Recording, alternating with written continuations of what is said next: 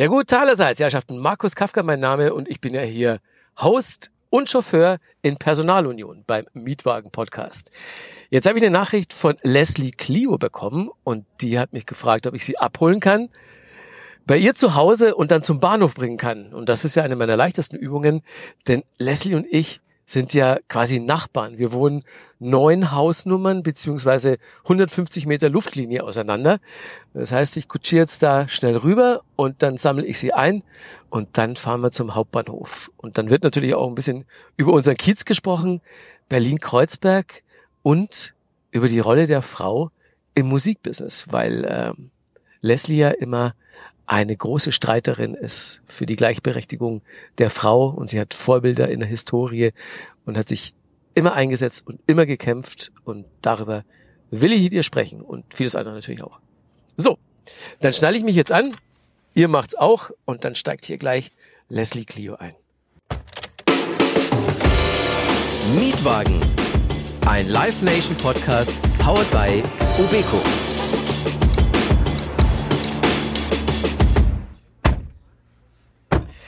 Ah. So. So, jetzt sitzen wir aber. Herrlich. Was ein gemütlicher Sitz. Auch der Hörer ist angeschnallt, der uns im Auto verfolgt. Vielleicht. Ja, ja, vielleicht. Leslie Clio, du meinst es ernst, ne? Du sagst, du musst zum Hauptbahnhof und Ja. du hast auch wirklich jetzt deinen Koffer dabei. For real. Das heißt, ich darf das jetzt nicht vergeigen. Ähm, Also zu spät kommen wäre nicht cool. ja, dann nehme ich einen später. Ich muss, das wäre jetzt gelogen, wenn ich sagen würde. Also, Also- es wäre schon okay, wenn ich auch einen späteren Zug nehme. Dann Aber ist wir das so. sind ich bin ja im Moment. der Zeit ich bin ja the eigentlich. power of now. Eine gute Stunde, bis dein Zug geht, das ist eigentlich zeitlich in Ordnung. Ja. Nach Hamburg fährst du? Richtig. Warum? Ich fahre nach Hamburg, ähm, weil ich äh, bei einer Jury mitmache für einen Hamburger Nachwuchsmusikpreis. Ah, Und da machen wir heute die Jury-Sitzung noch mit ein paar anderen Menschen. Und ich hoffe, es gibt Kekse. Und äh, da muss man sich da mal so durch so ein paar Bewerbungen suhlen. Ist doch ganz schön aufwendig, so ein Job. habe ich auch erst gemacht, so einen Nachwuchswettbewerb und dann 200 Bands anhören, Künstler. Ja. Ähm, was, was gibt's da zu gewinnen? Ach, dieses Kötzrisser-Ding da. Genau, Da war ja. ich auch. Da habe ich kurz äh, die Josephine Garvey habe ich die begrüßt da kurz. Ah, ja, Da ja. war ich kurz da. ja. Aber wir haben uns nicht gesehen. nee. Was war die Frage? Ähm, was die Leute bei dir gewinnen können? Ja, du, da fängt schon an. Vieles. ähm, das erfahre ich, glaube ich, im Detail heute erst. Das ist heute ja die, die Initial, äh, das Initialtreffen sozusagen, wo das alles nochmal erläutert wird. Ich habe mich bis Okay. jetzt wirklich auf die, äh, auf die Bands quasi oder auf die Einsendung konzentriert. Was es alles gibt, weiß ich tatsächlich noch gar nicht. Aber viel bestimmt. Hast du mal bei irgend sowas mitgemacht? Nein, nie. Das ist ähm, äh, deswegen, äh, das finde ich ganz interessant, gerade so, so wie die Bewerbung durchzugucken, ne? was man da so macht, so was für Fotos. Und denke ich so, ach interessant, guck mal, die finde ich jetzt schon wegen dem Foto doof. und auf was man so dann achtet, so von außen, das ist interessant. Äh, Habe ich nie gemacht und ich ähm, bewundere das quasi dann auch so, aber ich selber hätte da gar nicht so die die Eier zu gehabt. Ähm, ich bin, äh, ich habe darauf gewartet, entdeckt zu werden. Ja, wurdest du ja dann auch. Genau, ja. Aber Von das, wem eigentlich? Kann man das sagen? Ja, da streiten sich ja die Menschen. Viele haben mich entdeckt. Viele, viele. Ja, Ähm, ja meistens. Äh, Also im Prinzip mein Produzent damals, Nikolai Potthoff. Ja. Also der, der, mit dem habe ich ja dann äh, Erste Platte auch gemacht? genau. Von dem hatte ich, also der, ich habe, der hat so Aufnahmen von mir gehört. Eine Freundin von mir hat dem das zugeschickt und der hat die gehört und mich ins Studio eingeladen. Und eigentlich ist das der Ursprung. Alles andere kam später. Der Rest ist Geschichte. Wir stehen hier gerade in Kreuzberg, Geschichte. ähm, Mhm. da, wo ich dich jetzt abgeholt habe. Ja. Und jetzt stehen wir, wenn sich Leute über das Geräusch wundern, vor einem großen Baum an der Olauer Straße, der hier beschnitten wird, weil er zu Ja. groß ist. Das hat mir früher immer wehgetan, aber eigentlich auch heute noch, weil ich immer denke, ach, das ist doch alles schön. Aber ich habe gelernt, man, das muss man machen. Ja, ja, ja, das musst du ja auch mit deinen Balkonpflanzen machen eigentlich. Genau, habe ich nicht gemacht bei meinen Hortensien und jetzt sind die ziemlich wild. Die sind echt ziemlich wild. Ähm, für nächstes Jahr weiß ich das. Das ist, da muss ich, das muss ich selbst lernen. Wie die meisten Dinge im Leben. Ich muss das immer alles selber erstmal. Ich hinterfrage erstmal, ob zwei und zwei wirklich vier ist. Ja, siehst Muss du, ich erstmal selbst recht. hätte ich auch machen sollen. Ich habe mir ein YouTube-Tutorial angeguckt über Ja. Oleander runterschneiden. Aha. Dachte auch, hätte ich das genauso gemacht. Und jetzt steht er da wirklich ganz traurig und gerupft auf der, auf der Terrasse und nichts passiert. Es ist, der, es, ist die, es ist der Einzige, der da steht. Vielleicht hat er auch einfach nur, ist auch einfach einsam und weigert sich deshalb. Nee, das, da stehen noch ein paar andere runtergeschnittene Pflanzen und auch bei denen passiert nichts. nichts blüht bei mir. Also ich weiß nicht, wenn da nicht noch was kommt, dann schneide ich nie mehr Pflanzen Ja. runter. Ja, es ist, äh, ja, aber macht Spaß, ne? Also irgendwie habe ich Gärtnern? jetzt so, ich habe ja keine Kinder, man hat ja sonst nichts, worum man sich kümmern könnte. so. Keine Kinder, keinen Hund, Genau. aber ein Oleander, den man zugrunde richtet, So. weil man den unfachmännisch zu- zurückschneidet. Ja, Wenn wir schon über Kreuzberg reden, wo wir jetzt Ja. unterwegs sind, wir sind wirklich Nachbarn. Wir sind da. Nachbarn, Also wir Markus, sind ja. neun Hausnummern auseinander, Richtig. äh, 150 Meter Luftlinie. Mhm. Und das ich denke viel an dich. Immer wenn ich da vorbeigehe, denke ich, hier Ich denke auch immer so, ja, wenn ich, wenn ich da langlatsch, dann, ah, da wohnt sie. Genau, aber das Ding ist, wir haben uns trotzdem fast noch nie zufällig im Kiez getroffen, ne? Das stimmt, ja. Aber ich bin dann auch immer gar nicht so, also die letzten Wochen, also so dieses Jahr, wir haben ja jetzt Ende Mai. Ich war ja viel auf Reisen, dieses Jahr war ein Reisejahr. Ähm, also mein Fußabdruck, fußabdruck.de, der ist groß aufgrund der, ähm, der Flugmeilen, die ich hinter mir gelassen habe dieses Jahr. Wo warst du denn überall? Ich war in Los Angeles, ich war in Nashville. Äh, das war's. Und Aber Nashville lange.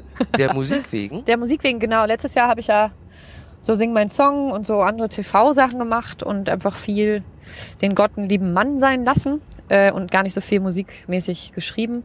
Dieses Jahr dafür ist es ähm, ein absolutes Schreibjahr. Also so dieses Jahr schreibe ich eigentlich drei Songs die Woche mindestens.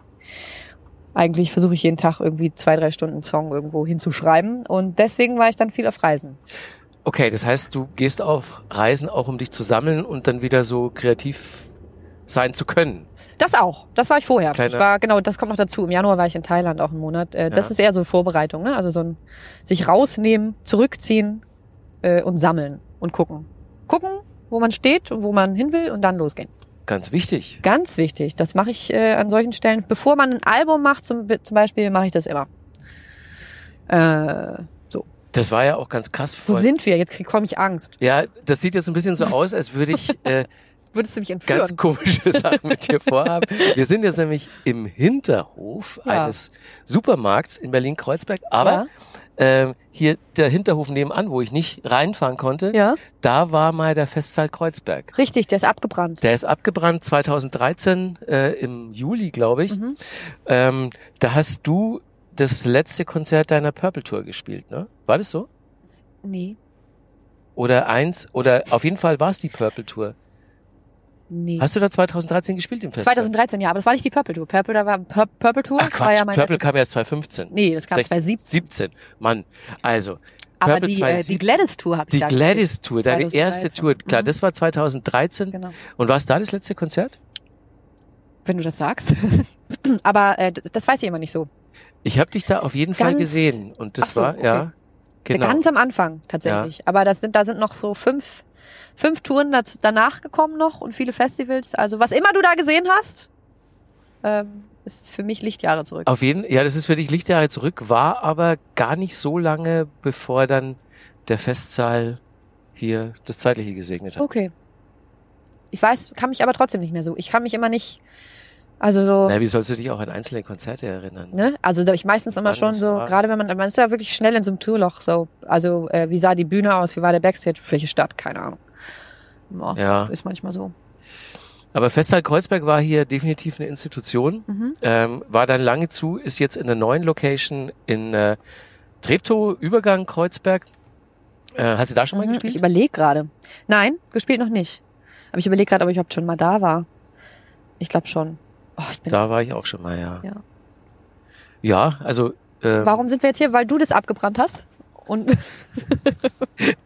nee, weil ich, weil ich mich eben dran erinnert habe, dass ich dich da mal live gesehen ach habe. so, da warst du da. Ja, Mhm. schön, Mensch. Hätte ich das gewusst, hätte ich dich gegrüßt. Da kannten wir uns noch nicht persönlich. Nee. Aber jetzt schon, ich find's schön. Wenn, äh, wann bist du nach Kreuzberg gezogen? Ähm, nach Hawaii. Hawaii bin ich wiedergekommen 2016. Seit 2016. Ich habe immer hier gearbeitet vorher noch und meine Platte ist ja auch meine Arbeit, also so Musikstudio und so immer hier, aber ich habe sehr lange im Prenzlauer Berg tatsächlich gewohnt. Aber gar nicht so aus, aus freien Stücken, so gewählter Stadtteil, sondern weil es einfach immer so ergeben hat. Und da einfach durch, durch gewohnt habe. Und dann bin ich nach Hawaii und als ich dann wiedergekommen bin, habe ich gesagt, so, jetzt ist äh, Neuanfang, Tabula Rasa, natürlich ziehe ich jetzt nach Kreuzberg. Und da habe ich gesagt, ich möchte irgendwo ins Paul-Linke-Ufer ziehen. Schubs. Du wolltest ja schon immerhin gerne nach Kreuzberg und auch speziell dahin? Ja, ich habe immer gesagt, irgendwo am Paul-Linke-Ufer möchte ich gerne wohnen. Und dann war das auch die Gott gegeben sozusagen. Es war auch die einzige, das einzige Te Te Te Telefonat, was ich geführt habe. Hallo, haben Sie was? Ja, jetzt. Gehen Sie dahin. Und ich dahin? Ja, gut, nehme ich. Hätte ich auch sofort gemacht. Ja, ich, ich, ich hatte das Glück, ich kann äh, 2003 bin ich nach Kreuzberg gezogen. Ich habe vorher ein Jahr in Friedrichshain gewohnt Mhm.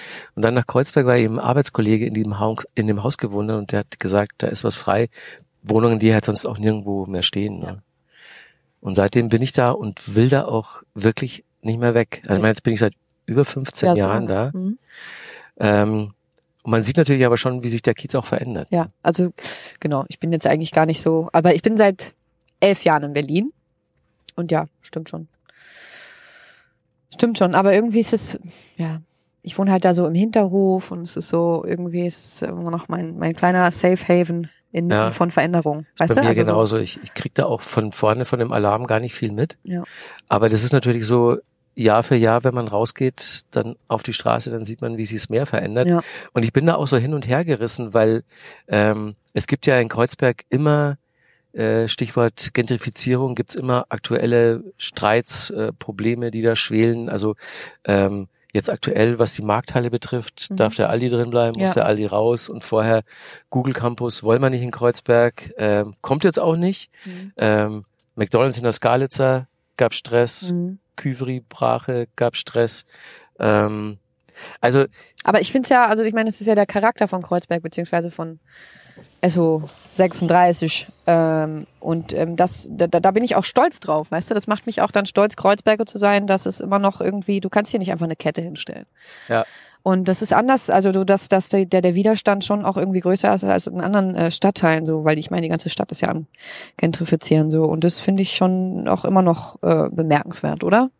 Finde ich auch. Also ich meine, genau betrachtet sind natürlich äh, so Leute wie du und ich auch Teil des Problems, dass wir Mhm. hier hinziehen, Mhm. weil ganz viele, mit denen ich mich unterhalte, die halt schon noch viel länger in Kreuzberg wohnen und auch entsprechend engagiert sind, die sagen so, naja, ähm, wegen dir ist hier alles im Fluss und, äh, und dann habe ich natürlich erstmal so nicht viel zu meiner Verteidigung zu sagen, außer Mhm. dass ich halt nicht mit der Gnade gesegnet bin, in Kreuzberg geboren und Geboren, aufgewachsen ja. zu sein. Mhm.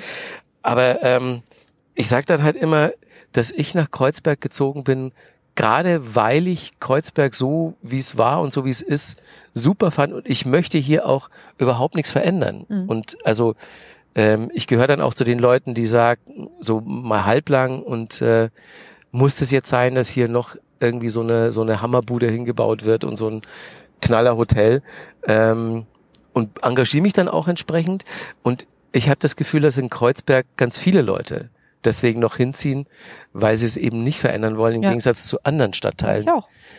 Glaube ich auch. Deswegen wollte ich gerade fragen, wo bin ich denn das Problem? Sehe ich überhaupt nicht.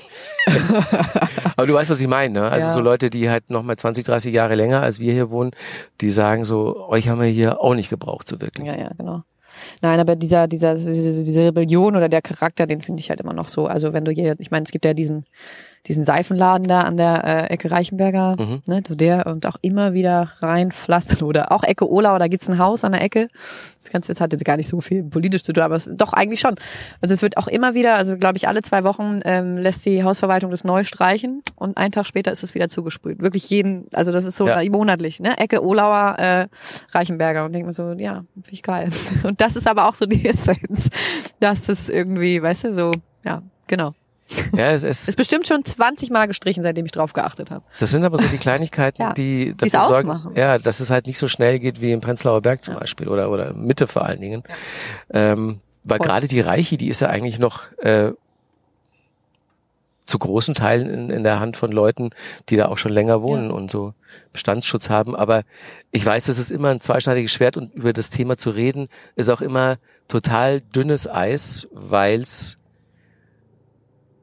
zu Recht Leute gibt, die sagen so, das geht hier trotzdem alles viel zu schnell in Kreuzberg und generell in Berlin. Und äh, Ja. ja finde ich halt auch. Finde ich auch. Wie ist es, du bist ja in Hamburg äh, aufgewachsen. Ja. Ähm, wie oft bist du noch da? Wie ist es da? Äh, da bin ich ganz selten. Ich fahre jetzt ja zufällig hin, aber ich Ja. fahre auch abends wieder weiter. Äh, aufs Land nämlich. Ähm, in Hamburg selbst bin ich wirklich gar nicht oft, muss ich sagen. Wo hast du da gewohnt? Eimsbüttel. Da im äh, Eimsbusch sozusagen. Und Ja. dann später im Schanzenviertel. Also so die Ecken. Ja.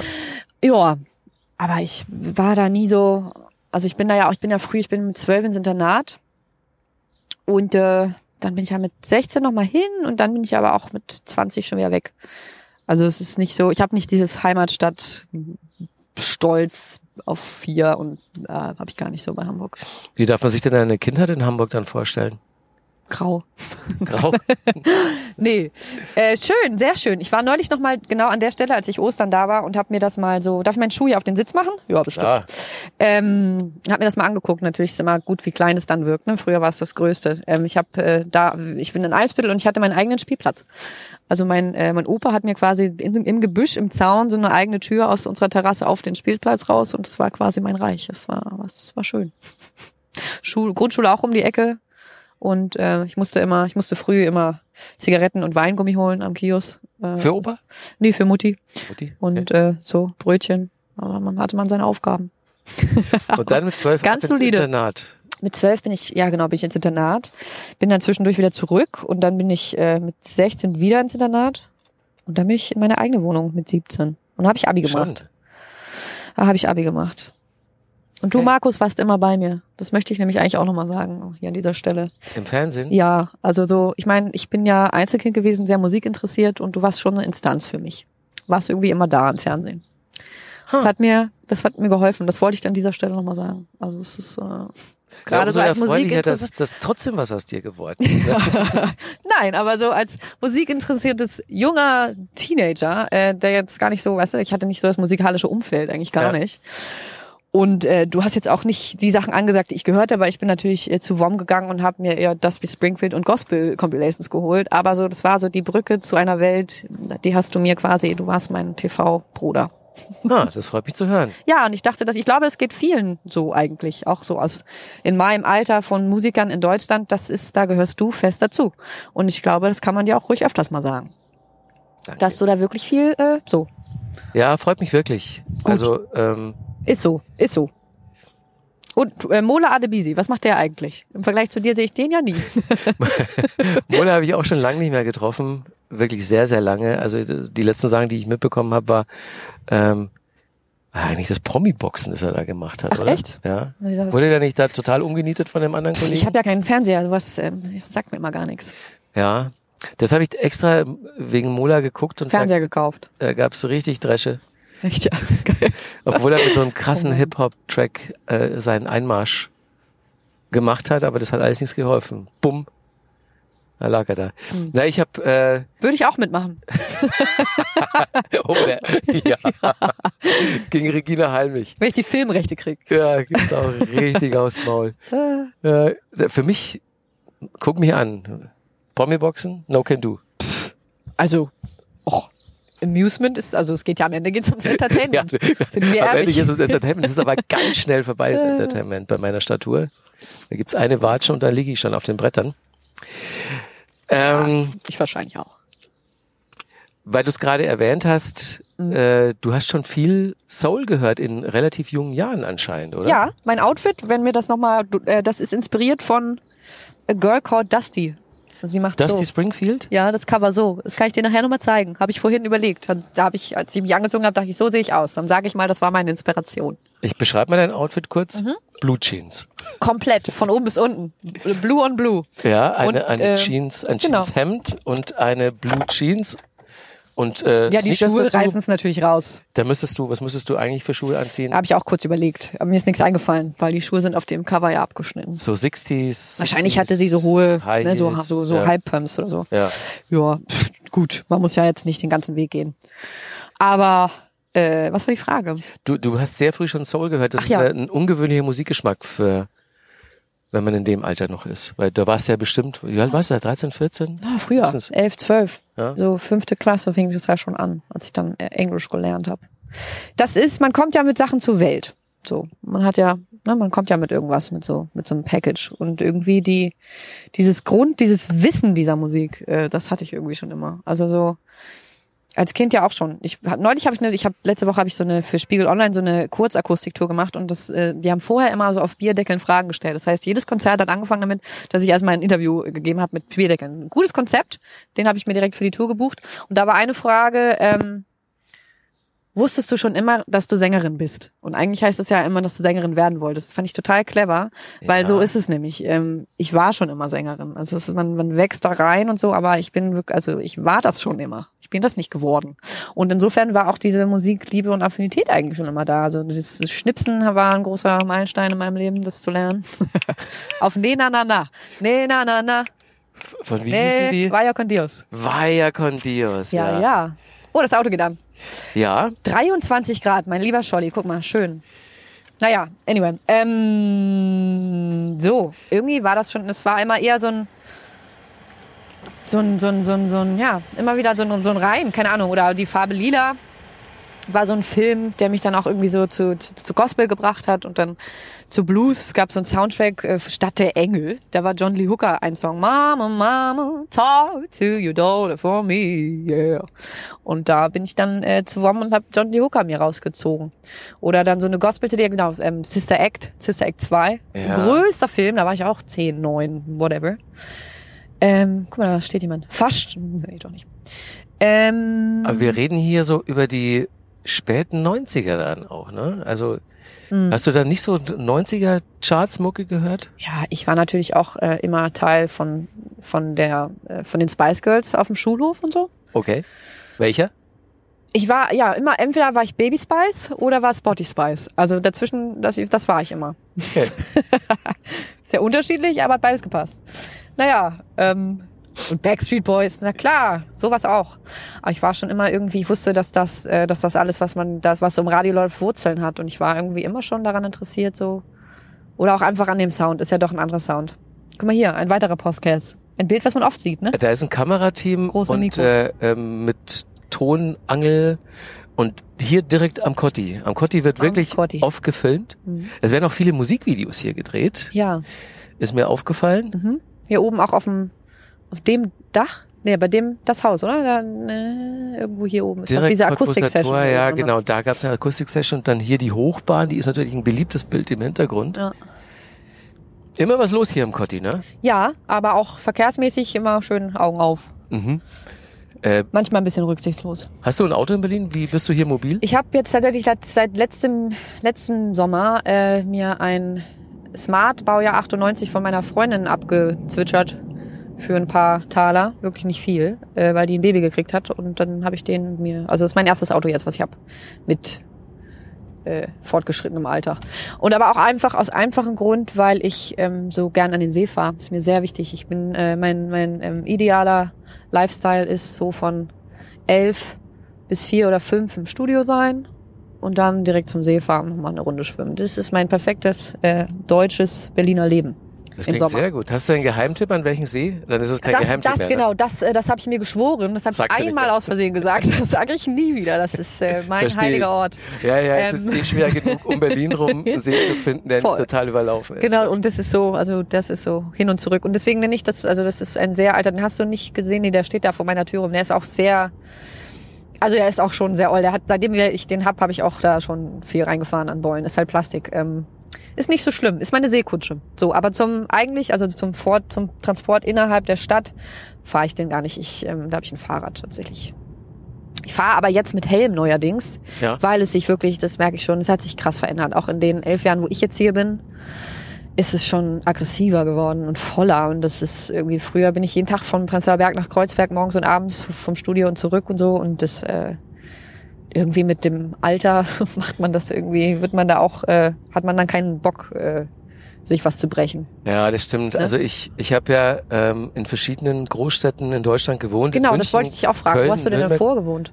Ich habe davor in, also vor Berlin in München gewohnt, da war MTV auch in München. Mhm. davor habe ich in Köln gewohnt, weil da habe ich ja bei Viva 2 und Viva gearbeitet. Da war ich also vier Jahre in Köln und davor war ich äh, ein Jahr schon mal in Berlin.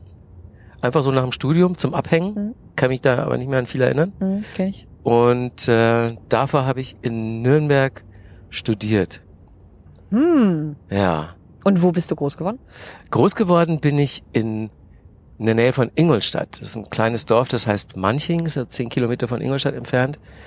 Und da habe ich bis zum Abi gewohnt, Hm. in meinem Elternhaus. Schön. Und fährst du hier noch Fahrrad? Ja, genau, so sind wir drauf gekommen. Ich fahre hier noch Fahrrad. Ich habe auch noch keinen Helm, aber ich bin da vollkommen bei dir, dass man Ne? den auch schon länger dringend bräuchte, weil Irgendwie, ja. in allen Städten, in denen ich bis jetzt äh, gewohnt habe, ist es nirgendwo äh, so gefährlich, äh, Fahrrad zu fahren. Ja, und das finde ich wirklich schade. Also das, ähm, das finde ich wirklich. Ich meine, das ist ja- Fahrradwegsystem ist, natürlich in Berlin nach wie vor Wollte ich gerade sagen, ne? es ist ja immer noch auf dem Zettel, äh, hier unter der unter der Brücke einfach kompletten Streifen zu bauen, ne? Irgendwie die Hier ist Galitzer Straße am so. Ufer Richtig. und hier so am Kanal. Das wäre natürlich super. Ja, Ähm, aber das dauert halt. das dauert natürlich, ja, Ja. klar. Aber selbst bei Fahrrad, ich bin letztes, äh, letzte Woche bin ich Fahrrad gefahren, da bin ich wirklich von, da hat mir ein anderer Fahrradfahrer die Vorfahrt genommen mit, äh, mit so 300 Stundenkilometer oder so, wo ich dann da, hä? Ich bin natürlich dann gemütlich mit meinem Sturzhelm, so die Mutti. Ich, äh, ich kann, ich kann reagieren, aber wenn ich auch schneller gefahren wäre, dann wäre das ein Crash gewesen. Ja, ein paar so, Leute Alter. fahren hier krass Fahrrad, die halt, also da ist rote Ampel ist halt nur so eine grobe Empfehlung. Ja. Ja. Da wird halt äh, grundsätzlich drüber gebrettert und das ist halt einfach mal gefährlich. Und ich äh, merke auch, wie sich der Ton zwischen Autofahrern und Fahrradfahrern Ja. zunehmend verschärft hier in der Ja, Stadt. und das finde ich, äh, finde ich ausgesprochen scheiße. Ja. Wenn ich äh, Politikerin wäre, äh, was eher eins der ersten Sachen, weil das hat vielleicht auch doch, ja, aber so, das, also ich bin der fester Meinung, wenn du einen Führerschein machst mit 18, 19 oder 20 oder wann auch immer, dass es wirklich grundsätzlich dazugehören sollte, dass da auf jeden Fall äh, auch Fahrradpflichtstunden dabei sind. Ja. Dass du einfach mal die andere Seite, das ist total wichtig. Guter Weil Punkt, es gibt einfach so viele Autofahrer irgendwie auch in Kreuzberg oder so Kreuzköln, Neukölln, das ist ja noch heftiger mit den dicken Karren auch, die wirklich aber dann auch vielleicht in ihrer Kultur nicht so mit Fahrradfahren irgendwie das so, in, weißt du, also wo dann wirklich auch ein Kulturcrash ist, das merke ich immer wieder, wo dann naja, ähm, wo ich denke, es würde so helfen, wenn man irgendwie die, die, die, festen Autofahrer, die noch nie auf einem Fahrrad saßen, einfach mal auf ein Fahrrad setzt und die mal zwei Stunden durch die Stadt fahren lässt. Könnte helfen, hast du Das vollkommen könnte total so, das ist und das, ist das gleiche Thema, es ist immer, es ist immer Ursprung Empathie. Mhm. Und ähm, so, das zum Beispiel. Anders aber auch. Also auch Fahrradfahrer, die vielleicht irgendwie, ähm, na gut, wenn sie, weil sie also Autofahren, äh, es ist einfach ähm, ein anderer Blickwinkel und es, ja, so. Ich wäre auch für ein bisschen mehr Frieden hier auf den Straßen in Berlin. So, ja, aber der kommt halt von so, dass du weißt, es ist halt schwer manchmal zu, ja, vielleicht hat er nicht richtig geguckt, aber du musst auch gucken. Guck dauernd. Nee, ich, also so, ja. Ähm, zurück zur Musik. ja, okay. Liebe Leslie. Ja, okay. Äh, nee, kein Problem. Äh, wir, können auch noch, Problem. wir können auch noch eine Weile über nö. Fahrradfahren reden, aber weil mir jetzt gerade in den Sinn kam, ähm, den dass Sinn? du ja vorher kurz mal was angesungen hast. Hab ich. Ach so, Äh, ja. Ja, hast Richtig. Mhm. Und äh, jetzt kommt ja demnächst eine EP von dir raus mit Coverversion, richtig? Richtig, da kommen jetzt noch zwei Songs. Äh, das habe ich jetzt so für dieses, das wollte ich eigentlich, das hat sich wahnsinnig gezogen, aber es ist manchmal so. Das habe ich eigentlich letzten August schon alles eingesungen. Can you believe it? Ähm, kommt jetzt aber, genau. Ist, Ein äh, paar, Le- paar Songs sind schon online. ja, vier äh, sind schon raus. Vier ja. sind raus, zwei kommen noch, insgesamt sechs. Repeat heißt das Ding. Repeat, weil das ja, Ja. Cover ist. Ja. Fand ich schlau. Erzähl mal was über die Auswahl, die du da getroffen hast. Ja, ähm, first of all, es ist ein wahnsinnig, also die Idee von der Idee bis zu wirklich äh, der, der finalen Tracklist. Du glaubst gar nicht, wie, wie, wie sich diese Playliste auf Spotify, die ich dann immer wieder, äh, also die hat sich so verändert und ich wollte ganz anders anfangen und ich wollte eigentlich nur so akustisches Zupfen mit ein bisschen Gesang. Und dann ist es, also die Reise war wirklich, also die Songauswahl war wirklich ein Pain in the Ass. Ich habe das, also die letzte, die finale Auswahl, wenn ich ehrlich bin, war relativ ähm, willkürlich. Ich habe nicht gesagt, das sind die sechs Songs. Ganz im Gegenteil, wir haben glaube ich drei, vier, fünf Songs angefangen und wieder verworfen, aber davor auch 100 in, in Mind schon angefangen und wieder Ah. verworfen. Also es war wirklich, also der Ausgangspunkt war Perfidia von von Phyllis Dillon. Das war so der einzige Song, der in meiner ursprünglichen Auswahl auch war. Und der, ja, der, der, quasi, und das ist ja so ein Rocksteady. Rocksteady ist ja eigentlich äh, langsamer Ska und kommt ja eigentlich thematisch auch total aus dem amerikanischen Soul, aber ist halt nicht so ein, so ein Ami-Soul irgendwie, sondern es klingt halt einfach alles viel klebriger und als ob es halt eben, wie es ja auch ist, aus Jamaika ist. Und das fand ich irgendwie, die, die Mischung ist total spannend. Und eigentlich eine logische Fortsetzung für mich so, irgendwie aus dem Soul äh, lass mich sich so ein bisschen Richtung Rocksteady begeben. Und es gibt, also Rocksteady ist ja eine, eine, die Richtung gab es zwei Jahre. Ja. Und in das, weißt du, sind ein paar Songs entstanden und dann war die auch schon wieder weg, dann kam Reggae. Ähm, und aus dem, also deswegen habe ich mich für den Song war so klar, irgendwas von Phyllis Dillon will ich auf jeden Fall machen. Ich liebe Phyllis Dillon, gar nicht so bekannt für mich, aber total super geil. Ähm, ebenso deshalb. Und dann dachte ich, komm, wenn wir jetzt schon diese Thematik äh, Rocksteady machen, dann lass uns doch auch nochmal einen klassischeren Rocksteady-Hit nehmen. Deswegen äh, Hoptown Lewis Take It Easy. Ja, und dann äh, ging das auch schon so. Dann habe ich, dann kam der Clapping-Song. Das war aber ein Vorschlag von meinem Produzenten Olaf Opal. Da wusste ich auch nicht, also Mhm. generell ist es so, dass ich ähm, von den sechs Songs, die du jetzt hier aufzählst, Mhm. kannte ich vier nicht. Das ist doch gut, das ist doch schön. Das freut mich ehrlich gesagt. Ja, ich kannte den Clapping-Song, wusste aber nicht, von wem er im Original ist. Und ich kannte natürlich Hope of Deliverance von Paul Mhm. Klar, McCartney. klar. Ähm, Ist auch genau. Ist der auch, Rest, aber wirklich ganz ausgefuchstes Zeug, das ich dann auch nachrecherchiert habe, Mhm. von wirklich coolen Leuten. Ja, gebe ich so weiter. ähm, wir- hatten ja vor einem halben Jahr auch das Vergnügen ähm, in einer Fernsehsendung, Ja. die ich moderiert habe. Smash Hits. Ja, ähm, das hat so viel Spaß gemacht, Markus. Das ist äh, da hast du so abgeräumt. Also erstmal abgeliefert im besten Entertainment-Sinn. Das hat auch mit dir sehr großen Spaß gemacht. Und was aber auch noch extrem auffällig war, du bist äh, eine totale, kann man, gibt's das Wort Nerdin? ja Monk oder so, ne? Also so, ja, Nerd. Schon Nerd. Ja, ist mir dann auch nochmal bewusst geworden. Weil, um das jetzt mal so dem geneigten Zuhörer äh, näher zu bringen, es gab da diverse Spiele, da Ja. musste man zum Beispiel Videoclips erraten, die dann halt so ein paar Sekunden angespielt wurden. Oder es gab Textzitate, da musste man den Song dann wissen. Oder es gab so Fotoschnipsel, wo man dann sagen musste, was das für die Band ist, mit unbekanntes Mitglied zuerst. Solche Sachen halt, Mhm. ähm, die du im Prinzip alle gewonnen hast. Ja? Du- Du hast, bei allen Spielen wusstest du die Antwort als Erste. Ja. Wa- Warum, warum ist Warum das so? ist das so? Ja. ja, wie gesagt, ich war wirklich, ich war Einzelkind, ich war Schlüsselkind, ich war früher, ich habe viel, ich war oft mir selbst so überlassen, also so nach der Schule irgendwie und es war immer Musik so. Und was ich eben meinte, so, ich habe dann auch MTV angemacht da, äh, oder oder Viva, da warst du dann auch oft und das habe ich alles total aufgefressen. Also das war so, das das ist so, das war so meine Bildung, ähm, das ich war da war ich wirklich ein Schwamm und insofern und ich habe ein erstaunlich gutes Memory äh, Erinnerung. Ich wenn wir mal Memory spielen, vielleicht machst du mal so eine Sendung, dann dann äh, dann ja, dann Also so fast dich- fotografisches Gedächtnis. Sehr, sehr. Du hast auch Musikvideos erkannt. Gut, ich hatte vor mir äh, die Lösung liegen natürlich, Ja. aber ich habe mir die Sachen auch vorher alle angeguckt. Obwohl du die früher angesagt hast. Obwohl ich die früher angesagt habe, habe ich ein paar davon, äh, hätte ich deutlich länger gebraucht als du, um die zu erkennen. Ja, Ja. das äh, war für mich auch eine schöne ein schönes Aha-Moment, wie viel dann doch hängen geblieben ist. Aber wie gesagt, ja, ich habe das alles, äh, das war alles, das, das war meine Welt. Da gab es eigentlich nicht viel anderes. Sport oder so. Es war schon immer wirklich Musik und Bravo Magazin und Musikgeschichte. Ich habe mich da das Fach gab es ja in der Schule gar nicht so, aber so Musikgeschichte, das war wirklich meine Bildung. Und als es dann Google gab, umso besser. Du bist auf jeden Fall eine mega Auskennerin und was mir auch auffällt, ist, dass du äh, immer schon eigentlich starke Frauen im Business unterstützt hast und explizit auch ähm, gerade jetzt auch bei dieser Coverversion Auswahl sind ja auch welche dabei.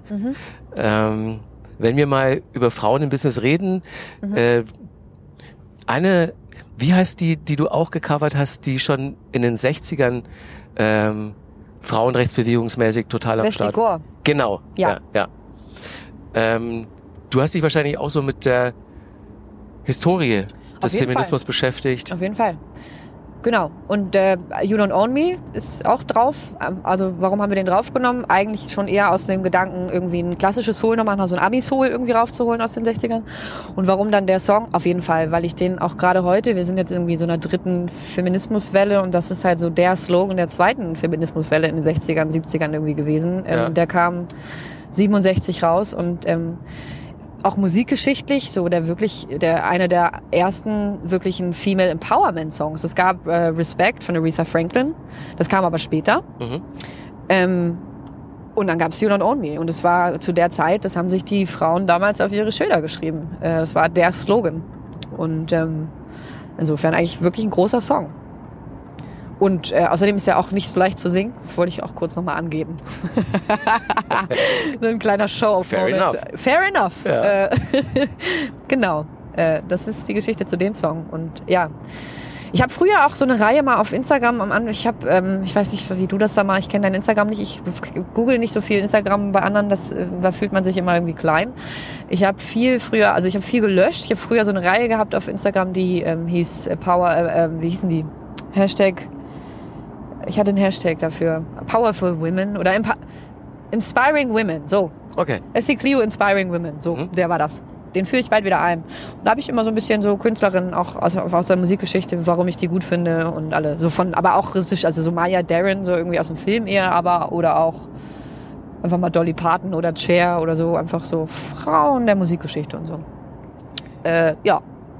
Gucke ich immer gerne drauf zurück. Na klar, sind die Wurzeln. Ja, und wenn wir jetzt über Frauen 2019 im Musikbusiness reden, dann muss man halt auch leider feststellen, dass sich da in diesen Jahrzehnten lang nicht so viel getan hat, wie sich hätte tun können, richtig? Ja, liegt aber gar nicht an den Künstlerinnen selber. Liegt Das immer ist noch, klar, ja, äh, liegt genau. an den Typen. liegt an den Typen. Ja, bin ich hundertprozentig bei Liegt dir. natürlich immer noch daran, dass die, äh, die, die Menschen im Hintergrund und die Fädenzieher und die Menschen, die, die quasi die Entscheidungen treffen, äh, natürlich immer noch hauptsächlich weiße, ältere Männer sind, Warum ist es muss so? sagen. Also wir, wir haben dieses Thema. Großes ähm, Thema, ehrlich gesagt. Ich hatte es mit äh, Jennifer Weiss schon, die auch bei uns zu Gast war, äh, Alexa Feser auch. Ähm, und ähm, ich will mich natürlich auch mit dir darüber unterhalten, Ja, weil ich äh, immer noch nicht verstehe, warum die Typen hier nicht langsam mal beiseite geschafft werden. ja. Das, äh, lass uns doch einen Hashtag und eine Bewegung dazu starten. Aber es geht alles über den Hashtag. Nee, ähm, ja, du, großes Thema. Ist ja nicht nur in der Musik so, aber wobei ich auch, ich war irgendwie von einem, vor ein paar Monaten auch mal bei einem Panel zu Gast zum Thema Frauen in den Medien. Wo dann natürlich auch viele Frauen so aus dem Film, so eine Regisseurin saß da, dann saß da irgendwie eine YouTuberin, bla bla bla und dann mu- muss eben ich dann als Musikerin, wo ich natürlich sagen muss, mh, quotentechnisch sind wir natürlich super vertreten heutzutage, ne? So die Top Top Ten der Welt so mit sind Frauen besetzt so. Wir haben wir haben Beyoncés, wir haben Ariana Grandes, wir haben äh, wie sie alle heißen. Gibt schon viele Frauen, aber ich glaube auch gerade in Deutschland in der Musikgeschichte ist es immer gar nicht so das, das, weil es gibt uns, aber das Wie. Man, es wird immer noch nicht so, es ist immer noch sehr einseitig, wie man sein darf. Das ist der Frau. Punkt, genau. Und ähm, das ist sehr einseitig, das Bild. So, entweder du bist jetzt Helene Fischer und oder du bist irgendwie so wirklich oder beziehungsweise so wo einfach so unangreifbar. Unangreifbar ist, glaube ich, das Stichwort. Ähm, du musst unangreifbar bleiben, nicht bedrohen, bedrohlich sein. So und das, das würde ähm, ja so auf Beyoncé und Konsorten zutreffen. Richtig oder? so. Ja. Und ich meine, na gut, eine Beyoncé ist natürlich mittlerweile die, ähm, das war aber auch immer ihr Endziel, Unabhängigkeit, was sie natürlich lange erreicht hat. Und jetzt kannst du natürlich machen, was du willst. Aber Ja. dahin dazu, der Weg dahin sind natürlich 20 Jahre ähm, gut aussehen und lieb sein und lächeln und ähm, nichts sagen. So, klar. Also gut, da ist es jetzt groß, groß. Also das ist natürlich viel mehr da. Aber so klar, das ist, das sind so die Kröten, die man dann schlucken muss, wenn man den Teich ausraufen will. Ja. Ähm, und das finde ich klar, das würde ich mir natürlich wünschen, so diese fast dieses Facettenreichtum, dieses dem zugestehen, so, weil das ist natürlich in der äh, bei den Männern sehr viel ja, facettenreicher eben. ja, aber das ist wahrscheinlich wirklich, wie du sagst, äh, ein Strukturproblem. Das ist ein halt Strukturproblem, da kann man selber gar nicht, das musste ich auch I learned the hard way, weißt du, also so, das ist dann so, weil man, man darf dann so seine Songs haben, I couldn't care less und in Videos schön irgendwie rotzfrech und irgendwie Attitude, Attitude. aber dann irgendwie im Alltag nicht den ganzen Tag mit einem Lächeln rumlaufen und trotzdem Helene Fischer sein, dann wirst du auch gleich schon irgendwie ein bisschen eine Diva und Diva ist leider nichts Positives, was ich auch gar nicht verstehe. Aber so, das ist dann wirklich ähm, man hat sich zu benehmen als Frau, ne? so. Das ist ein sehr, das sehr eng, der Tunnel tatsächlich. Das ähm, musste man schon so lernen dann. Das heißt, du wirst auch weiterhin Oh, Na, guck doch, du Auto. und also hier, Hier sind sind wir große- am hier Bahnhof, sind werden wir am jetzt Bahnhof, zwei Leute fast mein. Scholli. Ähm, ich halte jetzt mal hier ungefähr, weil dann kannst du easy. Ähm, Ja. Wir sind jetzt schon vor dem Bahnhof, äh, 100 Meter hast du dann zu laufen, Geht. aber direkt vor dem Bahnhof kann ich nicht halten, weil sonst äh, gibt's Dresche von den Taxifahrern. Hier ist doch schön, schattig. Wunderbar, Schön schattig. da bleiben wir jetzt stehen. Ja, was machen wir denn da? Ja, was machen wir denn da? Also, ähm, das ist, es wird wahrscheinlich auch echt noch ein paar Jahre dauern, bis sich da grundlegend was ändert. So, und am Ende ist es immer so, sein Ding weitermachen, äh, nicht groß auf die auf, auf also ne, nicht groß immer auch auf Ergebnis gucken oder auf die Auswirkung oder auf den Impact, sondern natürlich als Künstlerin sagt man sich immer Legacy, Legacy, Legacy, weitermachen, weitermachen, weitermachen und äh, sein Ding machen. So. Und der Rest, ja, ist, muss man mal gucken. Du, du hast ja schon gesagt, du machst auf jeden Fall weiter, weil außer dieser Coverversion EP, ähm, die du ja schon letztes Jahr auf den Weg gebracht hast, wirst mhm. du ja auch dieses Jahr wahrscheinlich ein neues Album schreiben. Das ist eigentlich schon fertig geschrieben. Ich habe, glaube ich, so 60 oder 70 Songs geschrieben. Wow. Schon viel. Aber genau deshalb, weil ich letztes Jahr so ein bisschen ähm, die kreative Flamme mal so ein bisschen auf ähm, ruhig kleiner gestellt habe und äh, einfach wirklich eher nur gelebt habe, was total wichtig war. Und in dem Moment bin ich jetzt letztes, also jetzt im Januar war ich ja dann in Thailand. Wollen wir ein bisschen aufmachen? Ja, ne? Ja. Ähm, in Thailand viel dann einfach so gesammelt und dann äh, paar Alben gehört, gesagt, so soll's sein und dann bin ich los und habe seitdem sehr wütig geschrieben, so Februar, März, April, Mai. Und jetzt habe ich sehr viele Songs und ähm, ich weiß natürlich, dass es jetzt, wir müssen erstmal das, ähm, die Strukturen dafür schaffen, wie man, wie und was, so und wie man es aufstellt. Ja. Ähm, und mit wem. Ähm, aber die Songs sind tatsächlich jetzt alle da und alles ziemlich gut. Ähm, ich habe bei Instagram bei dir gelesen, dass dieses neue Album deutlich fröhlicher wird als Purple. Äh, ja, aber vor allen Dingen auch sehr viel, sehr viel. Ähm, oh Gott, tanzbar ist das schlimmste Wort. Das sage ich nicht. Das habe ich jetzt nur kurz gedacht. Ähm, Beatlastiger. okay. Ja, ja, ja.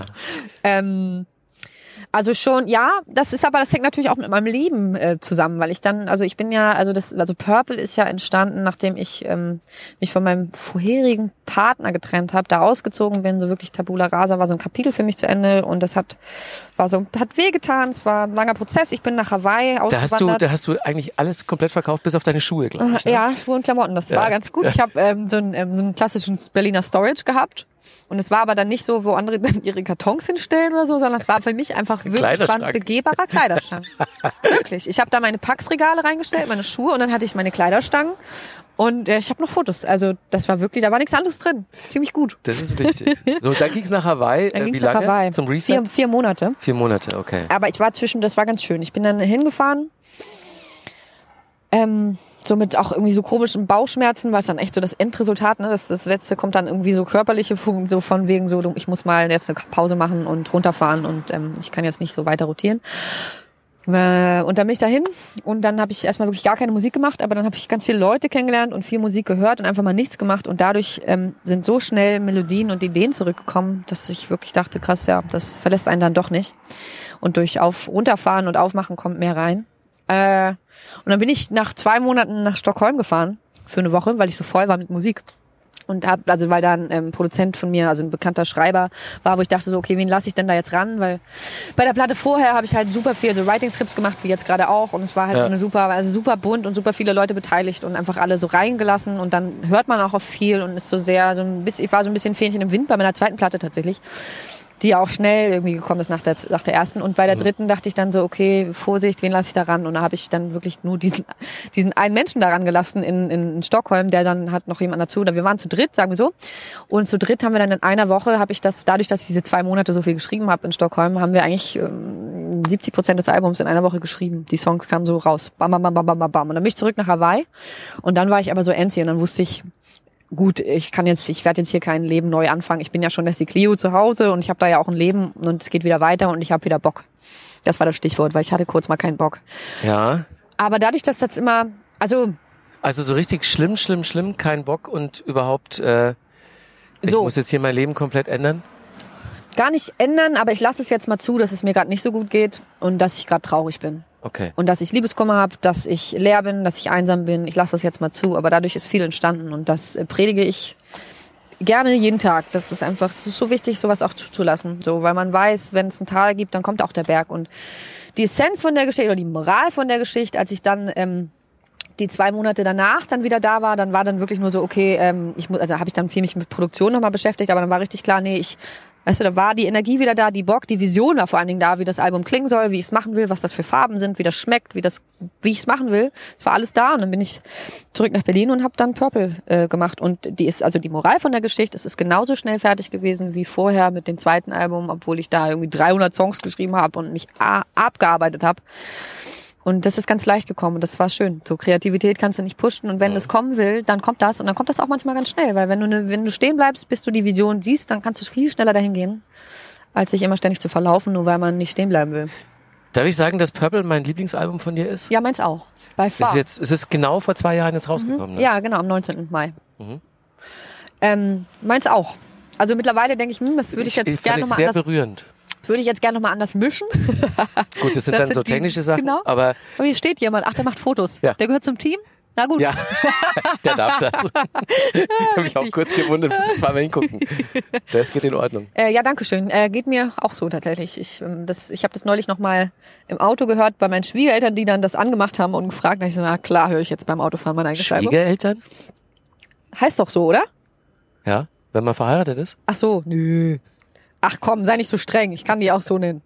So, so nennen. Also die, das ist, äh, ist das auch mit ein Grund äh, für deine hervorragende Laune und dein, So, jetzt lange Leitung, warum das Album anders klingt. Ähm, weil ich anders. Ähm, Du bist happy. anders, ja, also aber auch einfach, weil, also ich, pass auf, ich habe das, also das war jetzt eigentlich das, was ich erzählen wollte, warum die andere, die klingt ja sehr dunkel, die Purple, so, weil es das, weil das einfach alles, was ich davor gefühlt habe, und so da drauf gekommen ist.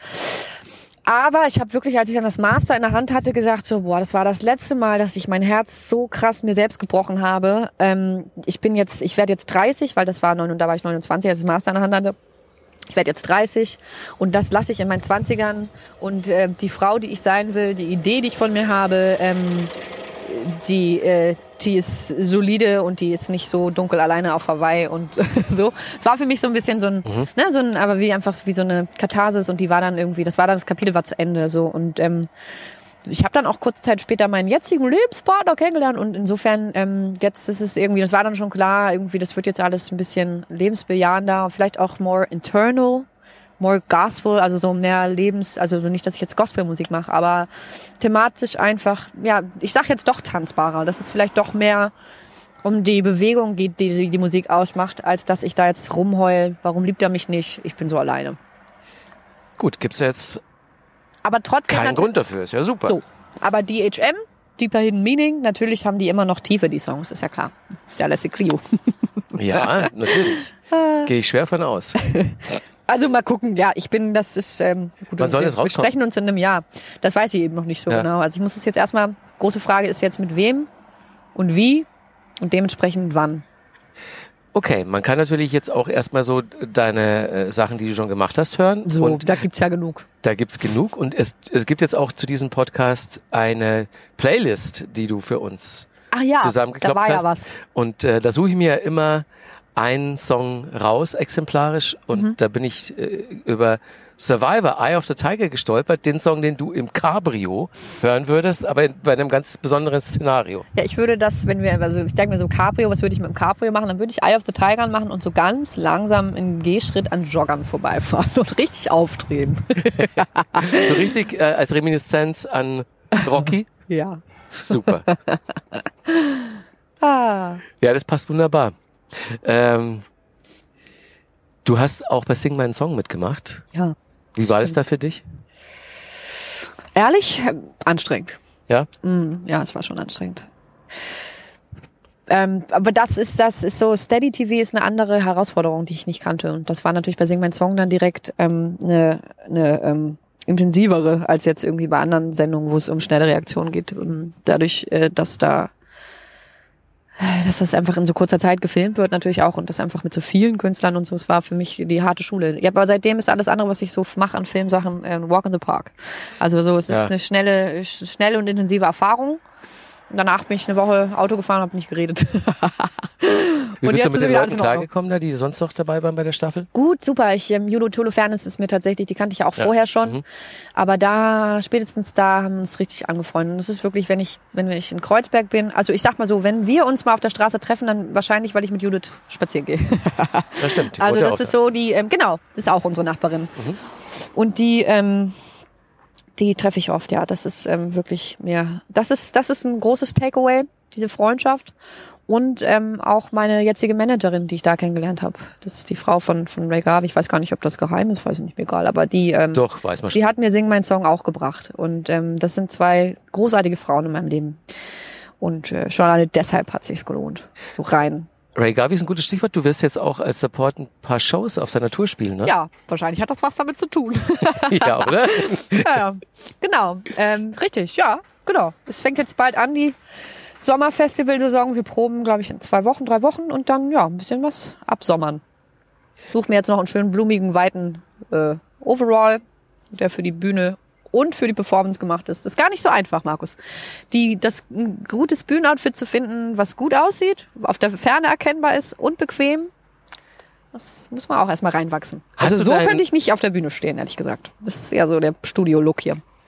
Ist dein vermutlich ja sehr üppig gefüllter, großer, begehbarer Kleiderschrank, Richtig? ist der unterteilt in Bühnen- Ja. und Alltagsoutfits? Ja, ich habe verschiedene Schränke. Ich habe, äh, auch da habe ich noch nie drüber geredet. Wie gut. ich habe, äh, die Wohnung ist, besteht eigentlich aus Schränken, aus Kleiderschränken. Ich habe im Flur komplett eine Front mit Schuhen. Ich, äh, da sind aber es geteilt. Es gibt einen Schrank, das sind so Promo-Turnschuhe. Die gehören jetzt nicht dazu, weil ich ja jetzt weg war. Aber die trage ich wirklich nur so für TV. Als wir zum Beispiel äh, da die Sendung hatten, das war, habe ich den Schrank aufgemacht. Okay. Ähm, dann gibt's daneben gibt's die, gibt's die Alltagsschuhe, die, die dreckig sind sozusagen. Dann gibt's einen halben Schrank voll mit so nur so Slippern und so Reinschlüpfschuhe. Dann gibt's einen großen Schrank mit Bühnenschuhe, hohe Schuhe und so. Und dann gibt's ähm, dann gibt's einen Schrank für Alltagklamotten und so für Studio und so. Und dann gibt's einen sehr großen Schrank für einmal für Bühne ein und einen für so Sendung oder alles andere. Wow. Äh, Ja, Wie viele das Quadratmeter nimmt dein Klamottenbestand ein, ungefähr? Ist es ein ganzes Zimmer? Also kann man mal sagen, also das ist ein Meter, zwei Meter, drei Meter, vier Meter. Das sind die Klamotten sind vier Meter Breite und dann habe ich Schränke eins, zwei, drei Meter für Schuhe. Also sind es insgesamt sieben Meter Schrank und das aber aufgeteilt auf verschiedene Ecken. Mit Quadratmetern kann ich nicht so gut rechnen. Und die sind, Aber ja, die sind laufende jeweils Meter sind entscheidend bei Klamotten, hast du recht. so. Das sind ja sieben laufende Meter. Ich habe Das habe ich auch Meter. noch nie so definiert. Finde ich gut. Ich habe sieben laufende Meter. Du hast zwei. Ich habe zwei Meter. Bei mir sind, ich habe äh, zwei Kleiderstangen, die von der Decke hängen, äh, die jeweils einen Meter breit sind. Ja. An der einen Kleiderstange hängen ist die Oberbekleidung. Also das meiste sind T-Shirts, äh, Kapuzenpullis und ein paar Hemden. Mhm. Die sind nach Farben sortiert, wobei sich die Farben auf Schwarz, Blau, Grau und Weiß beschränken. Ja, bei mir. ist klar. Blau ist meine Lieblingsfarbe. Und daneben hängen dann Hosen und ein paar Anzüge und auch in so einem in so einem Aufbewahrungsteil hängen dann ähm, Socken, Unterhosen und so, auch Ja. in den gleichen Farben. Das ist bei meinem Freund nicht anders. Also dem gehören äh, zu diesen sieben Metern kommt noch ein halber Meter. Halben Meter kommt noch der andere Partner, der auch da wohnt zu 50 Prozent. Ist, ist wirklich so. Ja, also hier meine Frau, so. von der ich übrigens ganz schön grüßen soll. Ja, ihr ja wollte ich auch. auch grüßen. Ja? Ja. Freut sie sich, danke. Ähm, die, die hat mir auch anteilsmäßig so viel überlassen wie du Ja. deinem Typen. Ja. Das ist auch vollkommen in Ordnung, weil äh, mehr brauchen wir auch nicht. Ich bin aber auch bei ihm da ganz streng. Ne? Du solltest schon mal wieder aussortieren. Guck mal, das trägst du doch gar nicht. so super. Das Ja. versuche ich auch ein paar Mal gleich, ganz zart, aber da, da arrogant. gibt's dann richtig Dresche. Bist du wahnsinnig? Viel so, zu viel Sachen hast du. brauche ich doch. Brauchst du doch gar nicht. Der Farbe genau, habe ich nichts. Ja. Kann ich dazu anziehen. Ja, ja, aber Ja. vollkommen in Ordnung. Genau. Ähm, ja, tatsächlich. Aber du, das ist, ist ja, warum auch nicht? Man Der- weiß ja, dass man es eigentlich nicht braucht, aber das, dadurch, dass ich weiß, das ist alles beruflich, so der Privatmensch kommt wahrscheinlich mit dem Koffer aus. Ist, also ist ja so. Wie lange bist du jetzt in Hamburg? Weil dein Koffer war gar nicht so klein. Der ist aber ganz schön leer, muss ich sagen. Da ist, Der war auch äh, nicht schwer, das stimmt, ja. ne, also da ist nicht viel. Ich habe, ähm, also ich habe einen kleinen und da ist es immer gerade dann, ist es quetschi und deswegen nehme ich immer den. Das ist die Größe dann danach. Und der ist meistens schon zu groß, aber ist egal. Also der ist, da ist nicht viel drin. Ähm, ich bin jetzt bis bis Sonntag da, Samstag oder Sonntag Okay. auf dem Land. Ja, wir stehen jetzt schon eine ganze Weile vom Bahnhof. Es Das ist stimmt. jetzt 14.18 Uhr Ortszeit. Das Ja. heißt, dein Zug geht in weniger als 20 Minuten. Das stimmt. Du brauchst noch eine Fahrkarte und du holst dir wahrscheinlich auch noch ein Brötchen und einen Drink. Und hier ist jetzt gerade ein Polizeimotorrad vorgefahren, was irgendwie so aussieht, als würde der Bahnhof gleich abgesperrt werden. Meinst du? Ja, weil das Taxi darf jetzt auch nicht mehr reinfahren. Also nicht, dass du jetzt hier einmal komplett um das Puff rumlaufen musst, um da reinzukommen. Ja, mit anderen Worten, steig jetzt aus. Also Nee. ich möchte nicht, dass du deinen Zug verpasst. Ja, ja. Aber schon. ähm, gut. Ich wollte noch sagen, nächste Woche gehe ich zur Einzelhaarentfernung. Deswegen habe ich hier noch so ein paar lange Barthaare. Die sind dir vielleicht aufgefallen? nee, sind mir nicht aufgefallen. Ach so. Du, du hast, also es ist ja eh ein, äh, Ja, obwohl die ersten fünf Minuten sieht man ja immer bei YouTube von dem Podcast, aber ich glaube, dass man hier mit den Kameras nicht so nah rangegangen ist. Nö, macht nichts. Ich wollte Einzelhaarentfernung? Einzelhaarentfernung. Ja, ich habe jetzt mit dem Alter, das kennen viele Frauen, mit dem Alter äh, sind auf einmal so ein paar Haare aus meinem Kinn gesprossen. Äh, und die müssen jetzt weggemacht werden. Die kommen nämlich Kann jetzt immer selber wieder. machen mit Pinzette? Ja, aber dachte mir, das mache ich jetzt lieber permanent. Weg! Okay. So, das ist Achte deswegen. ich das nächste Mal auch ein bisschen drauf. Dann. Richtig, das wollte ich sagen. Das wollte ich jetzt quasi ähm, Anknüpfpunkt fürs nächste Mal. Das wär's doch. Das wäre doch ein schönes Thema als Anknüpfung. Deswegen lasse ich sie so lang. Deswegen zupfe ich sie gerade nicht, weil zur Einzelentfernung müssen sie nämlich lang sein. Das wollte ich sagen. Ich leide eigentlich gerade, dass die da Ach so, so raus schon proaktiv, bevor ich mir jetzt bei der Heimfahrt denke, Mann, was hat er denn nicht dafür Bart? Richtig, das wollte ich noch kurz. So, deswegen, weil ich da Montag hin muss, da darf ich jetzt nichts machen. Deswegen habe ich drei kleine Barthaare für diesen Podcast. Ihr könnt euch das einfach vorstellen. Aber Wahnsinn, ich hatte noch nie in einem Interview als Abschluss des Gesprächs das Thema Einzelhaar entfernt. So, Und, noch, und ungefragt auch noch. so, ja, du, deswegen, ich, wir brauchen einen Anknüpfpunkt, einen originellen. Damit kann ich Den dich wunderbar entlassen, weil es ist Aha. wirklich so, dass man hier jetzt nicht mehr zum Bahnhof zumindest reinfahren darf, aber ich glaube, du darfst da reingehen. Ja, glaube ich auch. Dann lass dich nochmal drücken. Ja, Mensch. Ich vielen wünsche dir Dank. eine vielen schöne Dank. Zugfahrt. Äh, Danke. Gerne, wenn du mal wieder einen Chauffeur brauchst. Ich äh, Sag ich Bescheid. um. Ne? Ich. Ja, finde ich gut. Hui, hat mich gefreut. Wir sehen uns bald. Was soll ich sagen? Schöne Grüße. Ich gehe. Auf Wiedersehen. Tschüss. Tschüss.